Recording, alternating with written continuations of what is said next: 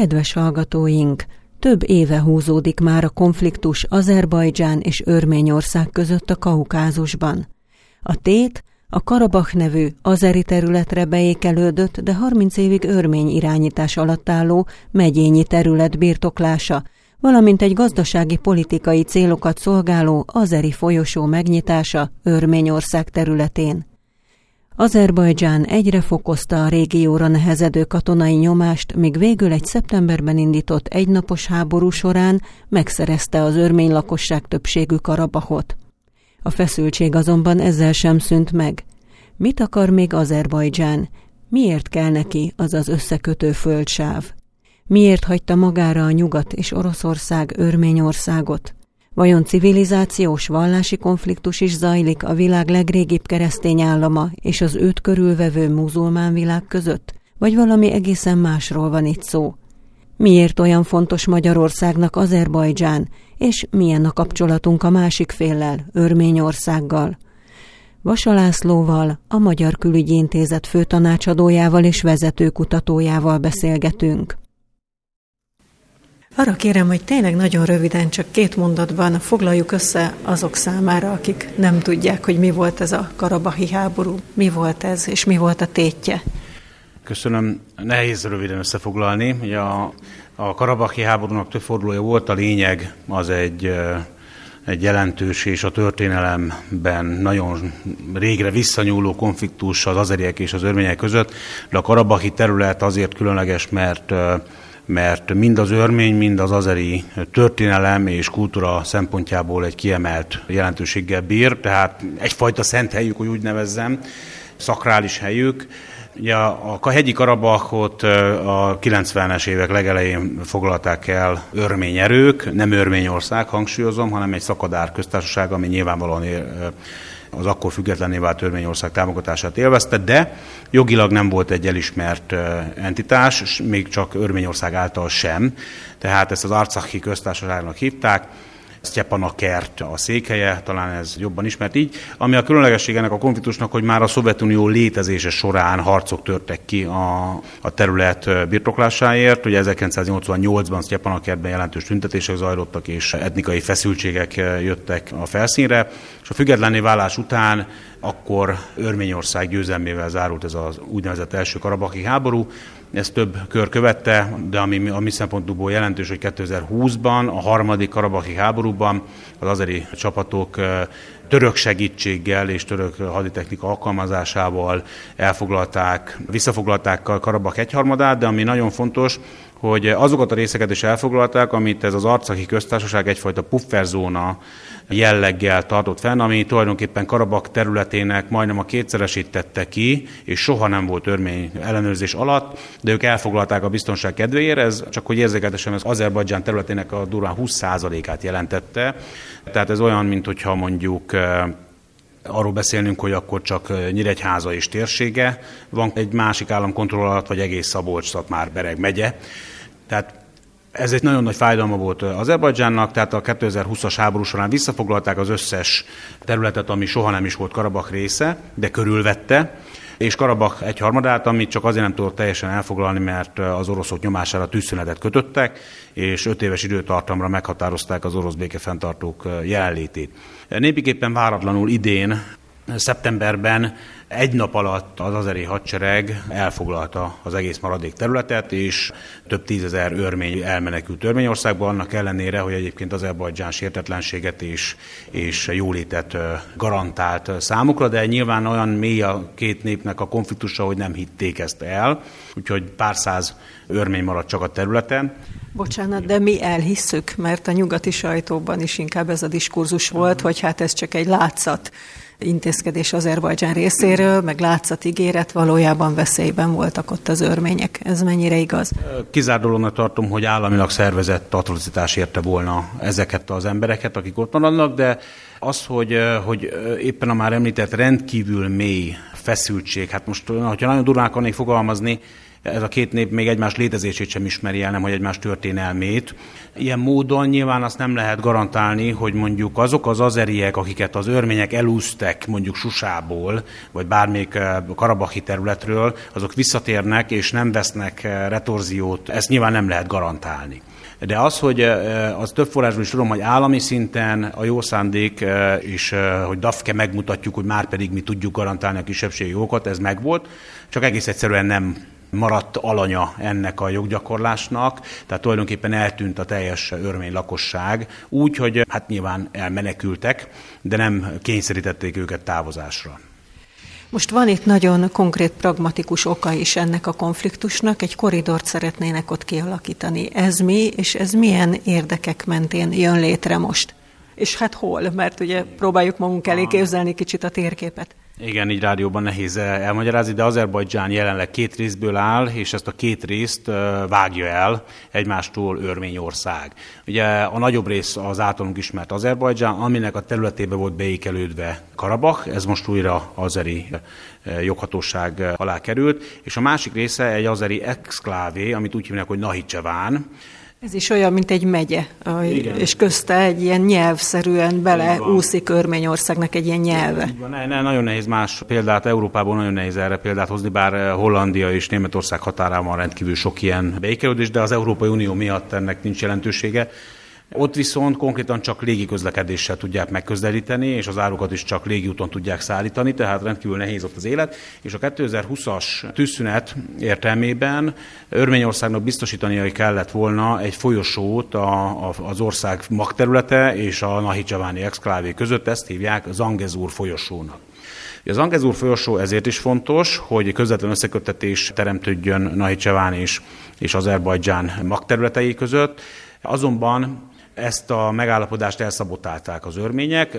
Valóban rendkívül nehéz ezt fizikailag megvalósítani, mert rendben van, hogy mondjuk 50 kilométernyi autópályát és vasútvonalat megépítenek a, az azeriek, de ugye hogyan fogják utána az azon keresztül való átjutást biztosítani, mert hogy ez az útvonal konkrétan az iráni örmény határon fekszik, egy folyóvölgyben, Na most Irán, Örményország legfontosabb stratégiai partnere jelenleg. Nagyon furcsa, ugye a teokrácia és a világ legrégebbi keresztény állama közötti szövetség. És sem Iránnak, sem Örményországnak nem volt érdeke, hogy ez a folyosó létrejöjjön. Iránnak azért nem, mert nem érdeke egy erős Azerbajdzsán a szomszédjában, tekintettel arra, hogy Iránon belül több azerbajdzsáni él, mint Azerbajdzsánban magában. Azonban van egy ennél is fontosabb dolog, mégpedig az, hogy Törökországnak is rendkívül fontos az Angeruzó folyosó, hiszen így tudna szárazföldi összekötetést biztosítani Azerbajdzsánnal, a magterülettel, hiszen Nahicseván nem, nem csak be van szorítva Irán és Örményország közé exklávéként, úgyhogy nincsen kapcsolata a fő országrészsel, hanem egy rövid szakaszon határos Törökországgal is. Tehát Törökországon keresztül már most is van átjárás. És Törökországnak azért fontos ez, mert a pántürk eszme és a középhatalmi státusz erősödése és az erre való törekvés, a középhatalmi státusz elérésére való törekvés nagyon fontossá teszi nekik ezt, hogy egy jól kiépített útvonalon tudjanak eljutni Azerbajdzsánba, és Azerbajdzsánból aztán átkelve a Kaszpi-tengeren a közép-ázsiai térségben, ahol szintén a testvérnépek laknak. Ugye ebből a szempontból talán még fontosabb a törököknek az érdeke, mint az azerieknek az érdeke. Ugye ezért is erősödik a félelem, hogy mi van akkor, hogyha az azeriek és a törökök összefogva, hogyha nem tudják kikényszeríteni az örmények által aláírt megállapodást az Angezur koridor kapcsán, akkor összefognak és megtámadják Örményország déli részét, és erővel fogják elfoglalni ezt a sávot. Ez mennyire közeli valós lehetőség? Hát nehéz megítélni. Tudomásom szerint azért nem ezen alapul a stratégia, hogy ezt megtegyék, de tény, hogy a nyomás gyakorlással élnek, és jelzik azt, hogyha a békés úton az asztalnál ezt nem tudják kikényszeríteni, akkor fegyveres erővel fogják megtenni, márpedig a Örményország ennek nem fog tudni ellenállni, hiszen egész egyszerűen nincs olyan állapotban hadserege, hogy egy török és egy azeri támadásnak ellen tudjon állni. Hát remélhetőleg diplomáciai megoldás lesz ebből. Örményország rendkívüli módon meggyengült, tulajdonképpen szövetségesesen maradt, hiszen Oroszországgal is megromlott a kapcsolata, amiatt, hogy próbál lépéseket tenni egy nyugati barátkozás irányában. Most a külügyintézetben egy témában tartott kerekasztal beszélgetés után ülünk itten, és hallottam egy nagyon megdöbbentő, számomra megdöbbentő dolgot, hogy a békekötés tulajdonképpen Örményországnak is érdeke, és ez a folyosó, ez Örményországnak is jót tenne, tehát a saját gazdasági fejlődését is valahogy garantálná ez az egész rendezés, akár még az is, hogy hegyi Karabachot elvesztették. Így van, így van. Meglehetősen érthetetlen az örmény hozzáállás, mert egy békekötés segítségével be tudnak kapcsolódni abba a, gazdasági fejlődési folyamatba, amit a középső koridor jelent a térség országai számára. Ugye a középső koridor az, ami kiváltja idővel majd az északi koridort, ami jelenleg Oroszországon keresztül megy, de az ukrán háború miatt kevésbé használják, viszont a távol-keleti árukat és a közép-ázsiai energiát valahogy el kell juttatni, energiahordozókat el kell juttatni Nyugat-Európába, illetve Európába. Emiatt kiemelt jelentősége van ennek a, ennek a középső koridornak, és tulajdonképpen ezáltal bekapcsolódhatna Örményország is ebbe a, a gazdasági fellendülésbe, hiszen erőforrásai vannak, ugye nem természeti erőforrásra gondolok elsősorban, hanem emberi erőforrás terület, földrajzi kiterjedés, és így tovább, és így tovább. Tehát lenne alkalma a gazdaságfejlesztés, az iparfejlesztésre, hogyha a békét tudnak kötni, illetve rendezni tudná a viszonyát Törökországgal és Azerbajdzsánnal, és félretennék ezeket a nemzetiségi ellentéteket. Láttunk már ilyenre példát a történelemben, mondjuk Franciaország és Németország esetében. Nyilván azért a Kaukázusban másképp működnek a dolgok, és túl frissek ezek a sérelmek. De tovább megyek, még olyan vélemények is vannak, hogy a jelenlegi örmény vezetés még meg is állapodna az azeriekkel és a törökökkel, de a diaszpóra, az örmény diaszpóra nem engedi, akik rendkívül erősek és tömbben élnek Franciaországban és az Egyesült Államokban, és rendkívül nagy befolyásuk van a politikára. Most azzal, hogy Amerikában elnökválasztás következik, ez nem könnyíti meg a helyzetet, hiszen az örmény diaszpora nyilván egy fontos szavazó bázis a két jelöltnek majd, de talán, talán a megállapodás irányába nyomhatja a helyzetet mondjuk Franciaország, vagy Nyugat-Európa, vagy úgy általában az Európai Unió, akinek szintén érdeke, hogy a középső koridor az ne csak egy folyosón fusson, mert jelenleg ugye jelenlegi állapotában, hogy az Angezúr nem jön létre, akkor Bakú alatt át Azerbajdzsánon, Georgián, és utána Törökországon, vagy pedig hajóra pakolnak Batumiba újra, és akkor úgy mennek, de ugye a Fekete-tenger most egy időre kiesett azért ebből az áramlásból a, a háborús helyzet miatt. Így van, így van, ez egy, ez egy paradox helyzet, és jelenleg még a nemzeti érzelmek és a nemzeti sérelmek felülírják a, a, a jövővel kapcsolatos gazdasági érdekeket. Említette, hogy Örményország egyedül maradt, ugye most mindenki rohan Azerbajdzsánnal jóba lenni, nem csak mi, az energia kapcsolat miatt, a gáz miatt, hanem ugyanúgy Franciaország is, és a nyugat-európai országok is, tehát egy kicsit magukra hagyták a keresztény Örményországot. Említette a, az örmény diaszporát, itt elhangzott az a megdöbbentő szám, hogy az örmény GDP 10%-át adják a diaszporában élő örmények. Milyenek a számarányok, csak azért, hogy el tudjuk képzelni, hogy az Örményország lakosság, akik ott élnek helybe, és mekkora ez a diaszpora?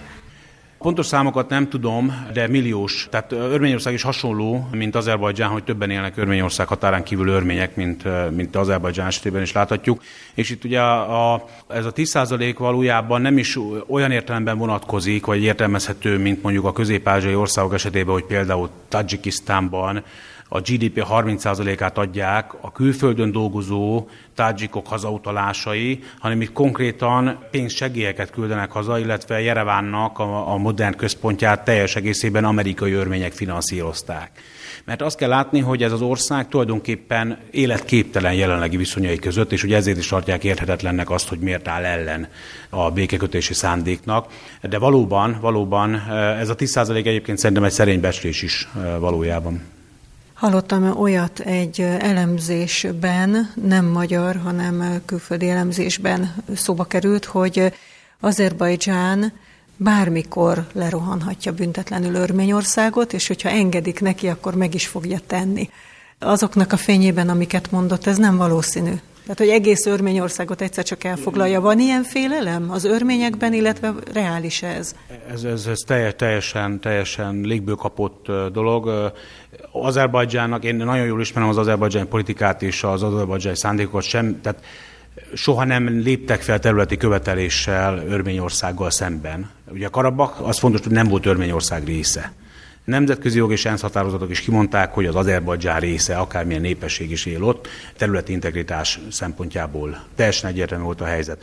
Nem is tudnák fenntartani a rendet, ez ugyanolyan butasság, amikor ilyeneket mondanak, mint amikor azt mondják, hogy az oroszok el akarták foglalni egész Ukrajnát. Nem akarták elfoglalni, mert nem lett volna értelme, nem tudták volna fenntartani a rendet. Meg nem is lett volna hozadéka ilyen szempontból. Az egyetlen esélyes konfliktuspont az pontosan ennek az 50 km hosszú és egy, illetve mondjuk 10 km széles Zangezúr korridornak a, a birtoklása lehet, hogyha, hogy ezt megszerezzék a saját két országrészük egyesítése érdekében, de az, hogy most ők elfoglalják Jerevánt, vagy bármelyik részt, persze történelmileg találhatnának rá indokot, hogy na, akkor 200 évvel ezelőtt ez még Azerbajdzsán volt, vagy, vagy mi volt, akármi volt, de, de nem, nincsenek, nem tudok ilyen szándékról, és nem is lenne értelme, mert azért az örmény is egy, egy harcos hegyi nép, egy óriási nemzeti büszkeséggel, az biztos, hogy, hogy nagyon nehéz lenne rendet tartani egy, egy ekkora területen, egy teljesen ellenséges népességgel szemben. Egy másik értelmezési keret, ami adja magát, az a vallási civilizációs diskurzus. Ilyet is lehet hallani, és érdekes, hogy például a francia jobb oldal nagyon szívesen viszi ezt a diskurzust. Most Mário Maréchal oda is ment, látogatást tett az örményeknél, kiállt keresztények mellett megvédeni az örményeket. Tehát van egy ilyen civilizációs értelmezés, hogy a muzulmánok támadják ott a keresztényeket. Ez is valamennyire csúsztatás, hogyha jól értem, hiszen pont Iránnal a legjobb szövetséges, és Azerbajdzsán ugyanakkor meg Izrael támogatja ebben a palesztin konfliktusban, miközben Örményország Palesztinát. De mennyire van azért jelen ez a vallási dolog? Mert azért az ember keresztényként katolikus rádió, hát zsigerből az örményeknek drukkolunk. Abszolút, abszolút, teljesen jogos a felvetés, de ebben a konfliktusban valóban nincs szerepe a vallásnak. Tehát a katolikus, tehát ugye ortodox vallású örmények valóban a teokrácia jelzővel illetett, vagy konkrétan fundamentális síta Iránnal vannak a legjobb szövetségben, miközben egy olyan Azerbajdzsánnal vannak konfliktusban, amely abszolút nem vallásos, sőt kifejezetten toleráns, ahogy említettem itt a rendezvényen, ugye van a Kubában, az ottani Kuba, ugye Kubetűvel, az orosz határhoz közel Azerbajdzsánban a, találhatjuk a hegyi zsidóknak a települését, akik évszázadok óta ott élnek háborútatlanul megvan a zsinagógájuk, élik a saját életüket, senki nem gátolja őket a vallásgyakorlásukban, és azeri állampolgárok. Ráadásul Azerbajdzsán egy teljesen szekularizált ország, még azt is mondanám, hogy sokkal kevésbé van jelen a vallás Azerbajdzsánban, mint Törökországban. Tehát ilyen motiváció nincsen, hogyha... Bocsánat, vannak ott keresztények is egyébként? Minimális, minimális számban. Ugye azért nincsenek már keresztények, mert az örmények mindannyian elhagyták. De például Baku központjában van egy örmény templom, amire nyilván az azeriek azt mondják, hogy az valójában nem örmény, hanem albán, ugye a kaukázusi albán templom de nem bontották le, tehát ott van műemlékként, az egy másik kérdés, hogy jelenleg nem látogatható. Tehát én nem látok ebben vallási konfliktus, itt nem arról van szó, hogy akkor majd erőszakat térítik a népet, és, a, és ez a fő cél, hogy megmutassák. Sokkal fontosabb jelentősége van, és ez hát független az vallástól tulajdonképpen, a türk eszménységnek, az az, hogy a türk nemzetrészeket összekapcsolják, és ebben van különleges szerepe az Angezó koridornak. Itt jövünk a képbe mi is, mert mi is valamennyire szegről végről türk rokonság vagyunk, legalábbis hát ők így az azeriak így gondolják, és a kormány is most erősíti ezt a keleti nyitás jegyében. Milyenek a kapcsolataink Azerbajdzsánnal, most teljesen konkrétan, és van-e kapcsolatunk Örményországgal? Azerbajdzsánnal kiváló kapcsolatok vannak, kiemelt stratégiai partnerrei vagyunk egymásnak. Azerbajdzsán nekünk fontos piac szempontjából is, valamint ugye a, türk államok szervezetében való kooperáció szempontjából, de leginkább, ami most aktuális, ugye a, az energia importunk diversifikációja szempontjából, hogy Azerbajdzsán gázt tud szállítani Magyarországra, és hajlandó is ezt megtenni, és jelenleg nagyobbak az igények, mint a kínálat, tehát ilyen szempontból a barátság igenis számít, hogy ki fog kapni és ki fog lemaradni mondjuk az azeri gázszállításokról, de sokkal komplexebb a gazdasági együttműködés, mert magyar vállalatok megjelentek, és nem csupán az energiaszektorban, hanem a már említett Hell, Itt a sajtóban olvashattuk 200 millió eurós beruházással egy óriási palackozóüzemet és gyártóüzemet hoz létre az országban, és onnan terjeszkedik tovább. Örményországgal ellentétben jelenleg nincs még diplomáciai kapcsolat, bár a külügyminiszterünk nemrég meglátogatta őket. Ugye a 2012-es ominózus baltásgyilkos elengedése után megszüntette megszakította Örményország a diplomáciai kapcsolatokat Magyarországgal, Nagykövetség egyébként sem volt Örményország részéről Magyarországon. Jelenleg már arról tárgyalnak az enyhülés egyében, hogy konzuli képviseletet nyissunk Örményországban. A Covid alatt humanitárius segélyeket szállítottunk az országba, és közleműködtünk a 2020-as háború során fogjulejtett hadi foglyok katonák elengedésének a, a szervezésében egyfajta mediátorként. Tehát Magyarország számos gesztust tett, annak érdekében, hogy normalizáljuk a kapcsolatunkat Örményországgal. Én úgy gondolom, hogy ez helyre fog állni, és tulajdonképpen ott elég komoly tér nyílik arra, hogy a nulláról a kapcsolatokat javítsuk. Egyébként most például ösztöndiakat is ajánlottunk fel, és különböző jótékonysági programokat is fogunk indítani. A Hungary Helps játszik ott, mint keresztényeket segítő szervezet? Teljes mértékben, úgy tudom, én úgy emlékszem, hogy a küldöttség része is volt, tehát minden ilyen program az az ő koordinálásukkal kerül megvalósításra és implementálásra. Tehát én optimista vagyok azzal kapcsolatban, hogy az egyébként korábban jó örmény-magyar viszony az újra virágzó lesz, és, és ezt az egész időszakot magunk mögött tudva, a jövőbe tekintve tudunk együtt dolgozni, nem csak gazdasági, hanem kulturális és oktatási téren is.